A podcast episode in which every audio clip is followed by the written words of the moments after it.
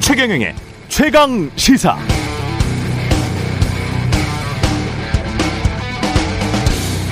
네, 지난 주말 한미 정상회담 핵심 키워드는 역시 경제 안보라는 이 단어였습니다. 경제 안보 이게 무슨 뜻인가? 미국 사람들 생각은 이런 것 같습니다. 미국의 대표적인 두 신문 워싱턴 포스트와 뉴욕 타임즈에서 저는 이런 문장들이 눈에 띄었는데요. 제이크 설리반 미 국가안보보좌관이 기자들에게 했다는 이 말. IPEF가 이전에 본 그런 자유무역 협정 같지는 않은데 이게 뭔지 모르겠어. 이런 말들이 들리는데 난 그럼 이렇게 이야기를 해. 좀 기다려봐. 내 생각에 이건 21세기의 무역, 기술, 공급망에 대한 새로운 규칙, 협정이 될 테니까. 그리고 미 국방부 대변인 존 커비가 했다는 말. 대통령으로선 한일 두 나라에게 우리가 두 동맹 관계를 얼마나 중요하게 생각하는지를 보여줄 수 있는 기회이자 지역 안보에 대한 중국의 강압적 위협에 대해서 동맹국들이 다면적으로 협력, 협동하라고 북돋을 기회다. 중국의 강압적 위협에 대해서 동맹국들이 협동하라고 북돋을 기회다.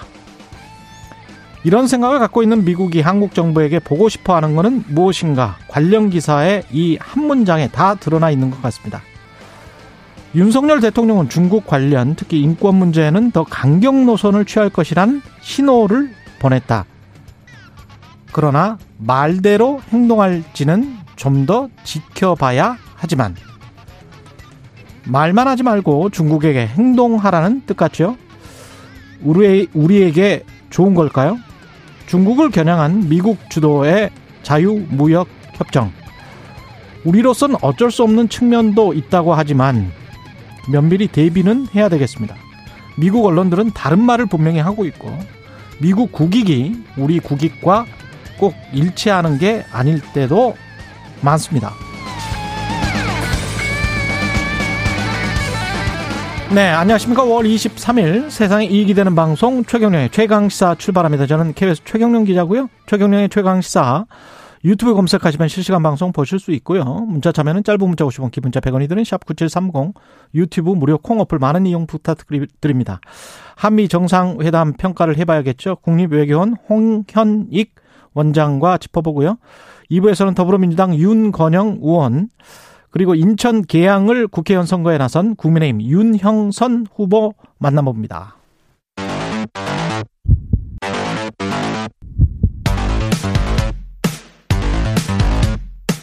오늘 아침 가장 뜨거운 뉴스 뉴스 언박싱 네, 뉴스 언박싱 시작하겠습니다. 김민아 시사평론가 민동기 기자 나와 있습니다. 안녕하십니까? 안녕하십니까? 예, 온통 뭐 한미 정상회담 소식밖에 없습니다. 그 지난해 5월 미국 미국과 이제 한국이 양국 정상회담을 가지지 않았습니까? 예. 근데 이번 정상회담은 경제 안보를 내세워서 미국 편을 좀 분명하게 들었다. 음. 이런 평가가 좀 나오고 있고요. 특히 IPEF가 핵심 의제로 다뤄졌는데 이 IPEF 자체가 중국 견제를 위한 미국의 경제 구상 아니겠습니까? 예. 아, 그렇기 때문에 모든 의제가 사실상 중국 견제를 염두에 둔 내용들이 이 정상회담 어, 공동 성명에 담겼다라는 언론들의 평가가 있고요. 어, 특히 문재인 정부 같은 경우는 인도 아세안과 협력하는 신남방 정책을 추진을 했는데 이 기조와도 완전히 좀 달라졌다라는 평가가 많습니다. 아, 특히 윤석열 정부가 그동안의 전략적 모호성을 사실상 벗어버리고 미국의 인도 태평양 전략에서 중요한 역할을 하겠다는 것을 사실상 공개적으로 약속을 한 것이기 때문에 이거 어느 정도 충분히 예상됐던 일이긴 합니다만 그럼 이후에 중국이 어떻게 대응을 할 것인가 중국이 어떻게 공세적 자세를 취할 것인가 여기에 따라서 또 윤석열 정부의 대외교 정책이 또 이게 성과가 달려 있는 거 아니겠습니까? 상당히 이 부분은 좀 무거운 과제로 남게 됐다라는 평가가 있습니다.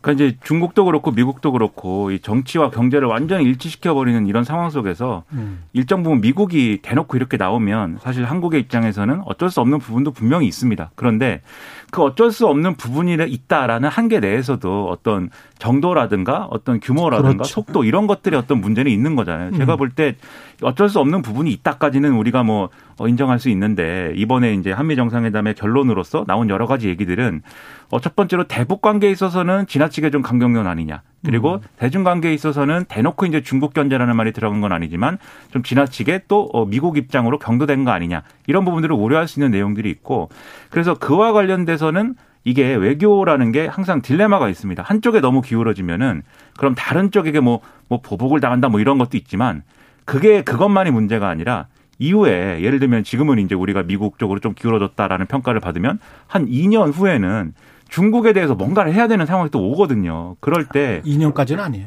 아, 2년까지는 아니다. 예. 네. 바로 옵니다. 바로 온다. 예. 근데 이게 예를 들면은 박근혜 정권에서 박근혜 전 대통령이 뭐 그 천안문에 올라가고 싶어서 올라간 건 아니지 않습니까? 음. 그런 식으로 뭔가 이제 부담을 부담이 될 수 있는 어떤 이 대중국과 관련된 관계 개선을 위한 뭔가를 또 해야 되는 상황이 올 수 있기 때문에 그런 면에서 중심을 잘 잡는 게 앞으로 이제 필요하다는 지적이 나오고 있고요. 그 다음에 IPF 관련해서는 뭐 항상 쭉 말씀해 오셨지만 아직 내용이 모호하고 그 다음에 구체적으로 바이든 행정부가 이 바이든 대통령 취임 초기에 내세웠던 여러 가지 이제 경제적인 공급망 재편과 관련된 그리고 대중국 견제와 관련된 이런 내용들이 행동 행동 강령식으로 돼 있는 거 말고 이제 구체적인 어떤 협정이라든가 어떤 이런 뭐 무역과 관련된 부분이나 이런 것들이 구체적인 게 없기 때문에 이런 부분들은 경제적으로 우리가 이런 부분들에서 어떻게 하는 게 이익이다라는 그런 이제 어떤 가이드라인을 갖고 임해야 될 필요가 있는데 지금 그런 게 없는 상황에서 전격적으로 이렇게 어이 참여한다라고 이제 얘기를 하는 것들은 좀 앞으로 부담이지 않을까 이런 생각들이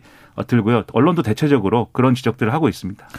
그 지금 말했다시피 지금 외신들은 IPEF가 그리고 특히 다른 나라들 있지 않습니까? 네. 우리처럼 이제 전격적으로 가입하겠다 내용이 지금 안 나온 상태에서 가입하겠다고 이야기를 한 거잖아요. 그럼 다른 나라들은 물어보는 게 특히 아세안 10개국들 같은 경우는 내용이 뭐냐? 인도도 마찬가지고요. 그럼 내용에서 우리가 득볼 게 뭐냐? 그러니까 자기 나라들이 그런 것들을 물어볼 것이고 그러면 이거를 언제부터 이게 협정이냐? 조약이냐? 뭐 협의체냐? 이제 지금은 협의체잖아요. 그러면 협의의 단계냐? 지금 현재 단계가 아니면 협정으로 가는 단계냐? 지금은 협의의 단계예요. 그러면 그렇죠. 협의를 언제부터 할래? 지금부터 하겠다는 거죠. 그러면 지금부터 우리랑 할 거야? 그래. 그 다음에 협정을 하는 거지. 이렇게 순서가 나가는 거거든요. 근데 우리는 협의가 지금 전혀 없었어요. 그렇죠. 내용이 뭔지도 모르고. 그리고 사실은 아세안 10개국 중에서 제가 특정 국가를 언급하지는 않겠습니다만은 지금 바이든 대통령이 내세우는 거는 기자회견에서도 그 말을 했지만 민주주의 대 권위주의 정권의 싸움이 될 것이다. 이 이야기를 했거든요. 아세안 10개국 중에서 그 사실 동부아시아 동 아시아 전체에서 그 이카노미스트가 풀리 데모크라시다. 예? 완벽한 데모크라시다라고 말한 나라는 한국밖에 없어요. 그렇죠. 예. 그리고 나머지 나라들에 관해서는 제가 일일이 나, 나라 이름을 거명을 안 하겠지만 공산당 독재 국가들이 뭐 그냥 생각나는 나라들도 네 다섯 개국 정도는 있습니다. 거기는 권위주의 정권 지금 바이든 행정부가 이야기하는 바이든 대통령이 민주주의와 권위주의 정권의 싸움이다. 그래서 우리는 IPF를 해야 돼, 된다. 이렇게 이야기를 하잖아요. 정말 자가당착적인 거죠. 중국이랑 싸우겠다는 거잖아요. 그렇죠. 중국이랑 싸우겠다는 거고 그렇기 위해 그러기 위해서 IPEF에 있는 권위주의 국가들 그들이 공산당 일당 독재 국가들임에도 불구하고 그들의 자원도 좀 함께 이용해 보겠다. 뭐 이런 거예요. 그렇죠.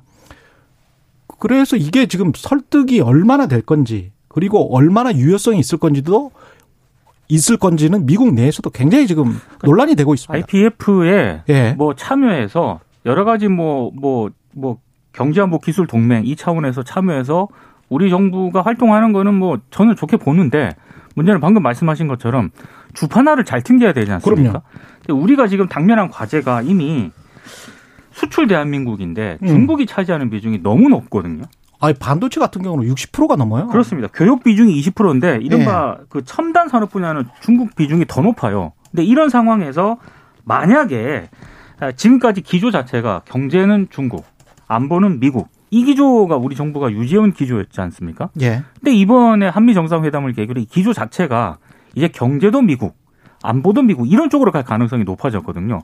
그랬을 때 수출 리스크, 대중국 리스크 이거를 어떤 방식으로 대비를 할 것이고 보안을 마련할 것인가 이게 좀 나와줬으면 좋겠는데 정상회담 뭐 공동 성명 이런 거 발표하는 걸 보면서도 그 부분에 대해서는 언급이 좀 없는 것 같아가지고 조금 아쉽긴 합니다. 아무래도 한미 정상회담이니까 중국을 어떻게 배려할 거냐의 문제는 아무래도 언급하기 좀 어려웠겠죠. 그런 부분들도 있는데 지금 말씀하신 이제 뭐 안미 경중이다 이런 노선이 다소 이제 그런 부분이 있습니다. 이런 반론들이 있어요. 이 다소 이 지금 시기에는 유지 불가능한 패러다임 아니냐. 왜냐하면 음. 안보와 경제가 분리가 실제로 돼야 되는데 미중 양국 양국이 뭐 기정사실화 해버리는 거잖아요. 그렇죠. 안보하고 경제는 분리가 안 된다라는 거를. 그렇죠. 그렇다면 우리가 여기에 휩쓸리는 것 자체는 뭐 어느 정도 이제 뭐 이 감당해야 될 문제일 수 있겠으나 지금 말씀하신 것처럼 아세안 국가들의 경우에 뭐 이 어느 정도나 민주주의가 됐느냐 이게 지금 평가 기준이 아니라 음. 사실은 아세안 국가들의 접근 방식이라는 거는 미국 편이냐 중국 편이냐 이거 가지고 접근하는 거거든요. 사실은. 우리에게 얼마나 많은 당근을 누가 줄 것이냐 맞습니다. 그게 문제예요. 그렇죠. 네. 결국은 그래서 이 동아 동아시아에서의 일종의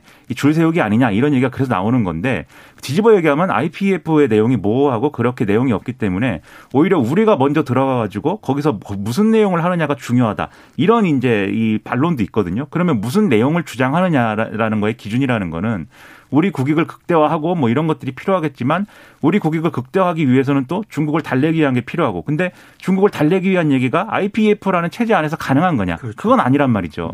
그래서 이건 복잡한 문제를 풀기 위해서는 이 한미 관계 외의 별도 트랙에서 중국에 대한 무슨 어떤 액션이 있어야 되기 때문에 이 부분이 앞으로 부담이 오히려 될 가능성이 크다고 생각이 된다는 겁니다. 둘 다 그리고 지금 중국만 공세적인 입장을 취하고 있는 게 아니고 분명히 우리가 지금 끼어 있고 그렇습니다. 우리 정부가 굉장히 좀 안 좋은 상황에 취해져 있죠. 있는 거. 그거 네. 그게 구조적이고 역사적이고 시대적인 상황인 거는 맞습니다. 그래서 어쩔 수 없이 이쪽으로 갈 수밖에 없어요. 그래서 그 방향은 저는 동의를 합니다. 근데 음. 말하신 것처럼 속도와 내용에 있어서는 충분히 우리가 조절할 수 있는 그 정도의 힘은 있지 않느냐 음. 그런 점에서 좀 아쉽다는 것이고 그렇습니다. 그래서 속도와 내용을 가지고 내용을 특히 좀 꼼꼼히 좀 따져 보자라는 거예요. 특히 이번에 그 이원택님도 바이든 대통령은 실리를 확실히 챙겨간 것 같은데 어떻게 보시나요? 이말이 말을 하셨잖아요. 삼성도 지금 굉장히 곤욕스러운 상황입니다. 음. 마켓을 잃어버려요. 잘못하면 물론 당장 그렇다는 건 아니지만 한 60% 정도를 수출하고 있는데 뭐 삼성전자든 SK 중국에. 예 중국에. 근데 60%를 수출 현대차는 괜찮아요. 상대적으로. 현대차가 지금 중국 내에서의 위상도 그렇고 북미 마켓이 워낙 시장이 크기 때문에 시장도 없고 그 다음에 앞으로 도심 항공 기술이랄지 여러 가지 미국에서 가져올 수 있는 것들이 있기 때문에 현대차가 그렇게 한 6조 정도 투자를 하고 그런 거는 굉장히 시장적인 접근으로 실리적으로 뭔가 많이 챙길 수 있다고 보는데 반도체 지금 공급망이 그 어려워서 그렇지 지금 계속 공장을 짓잖아요. 팹이라는 그렇죠. 거는 한 번 공장 하나 짓는데 2, 3조씩 들지 않습니까? 근데 막 이렇게 우후죽순격으로 막 짓습니다. 그리고 그래서 바이든 대통령은 일자리를 창출을 합니다. 그렇죠. 좋죠.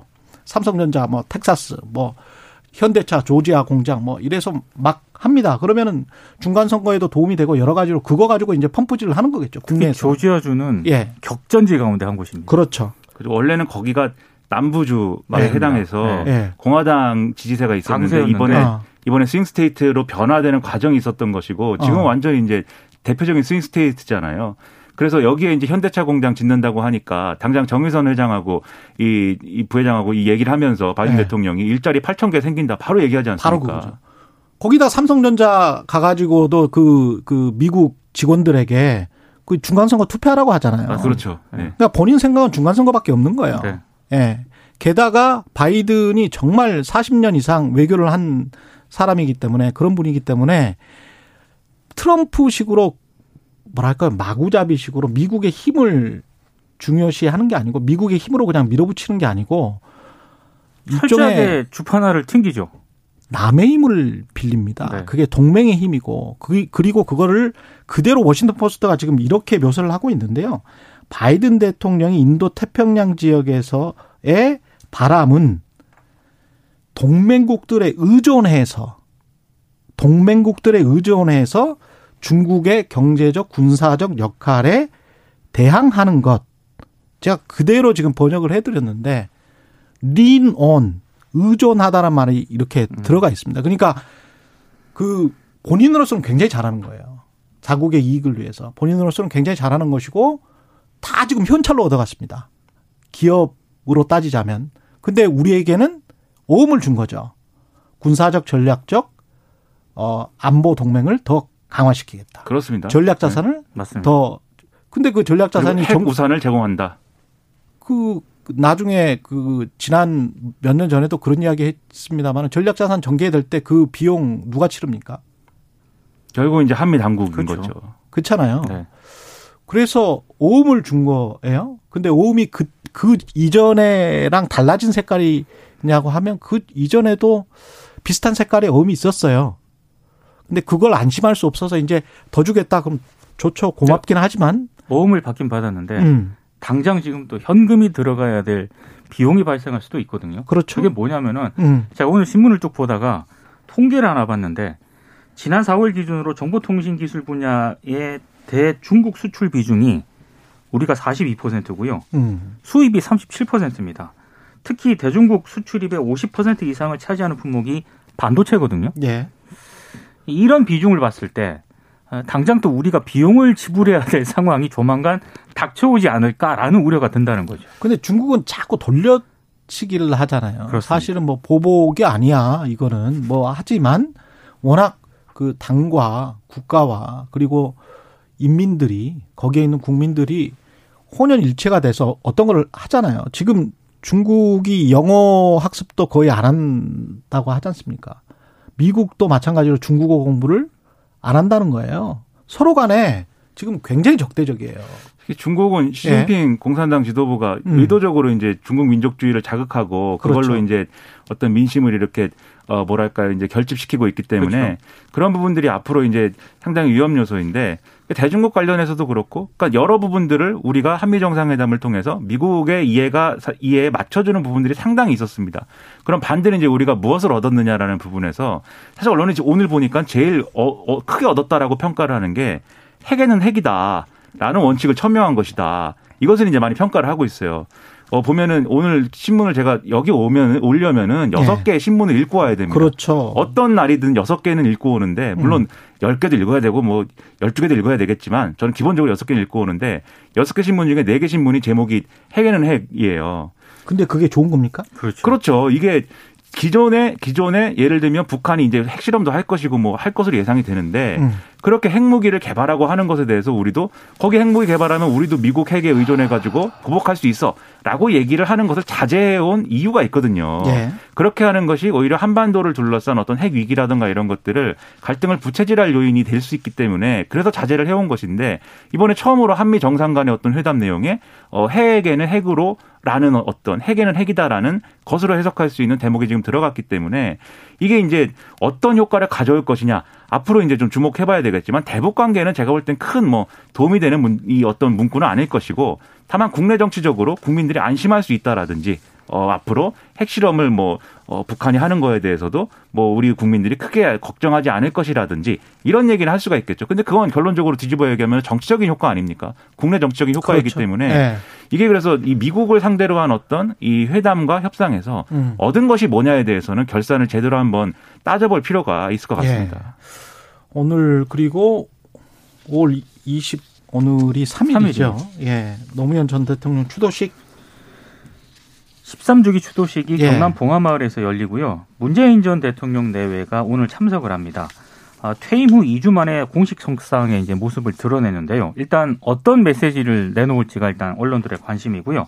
그리고 민주당 지도부도 총출동을 합니다. 지방선거를 불과 9일 앞두고 얼- 열리는 대형 행사이기 때문에 민주당으로서는 노무현 전 대통령의 추도식을 계기로 지지층 결집이 좀 이루어지기를 내심 기대하는 그런 분위기가 있는 것 같고요. 어, 지금 뭐 정부라든가 국민의 입장에서도 이 경남 봉화마을 추도식에 참석을 하거든요. 한덕수 국무총리를 비롯해서 국민의힘 이준석 대표 등이 당정 주요 인사들이 참석을 하는데 특히 이준석 대표 같은 경우에는 권양주 여사를 비공개 또 예방할 것으로 알려지고 있습니다. 그러니까 아무래도 이제 기본적으로 노무현 전 대통령 추도식이긴 합니다만 지방선거를 앞두고 이제 벌어지는 큰 행사이기 때문에 여야 지도부가 총 출동하는 그런 양상을 좀 보이고 있습니다.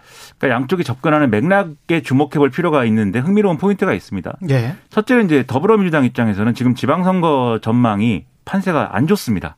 그래서 여론조사 결과나 이런 것들을 종합을 해보면 중도층에서 이제 상당히 이제 표심이 돌아선 상황이고 그리고 지지층에서 중도층은 이제 그 검찰 사건 축소 국면 이런 데서 좀 돌아선 모양이고 음. 그다음에 지지층 원래 지지층의 경우에는 인사 국면에서 이 민주당이 제대로 대응하지 못했다라고 그래서 일부 또 붕괴된 측면들이 있어요. 그런데 이제 노무현 전 대통령 추도식이라는 건 어쨌든 문재인 대통령 이 부부까지 나와가지고 이 총 결집하는 그런 모양새가 될 것이고 이전에 코로나 국면과는 달리 대형 행사가 될 것으로 지금 보이기 때문에 그래서 지지층 결집이 이루어질 수 있다라는 기대를 갖고 접근하는 측면이 하나가 있습니다.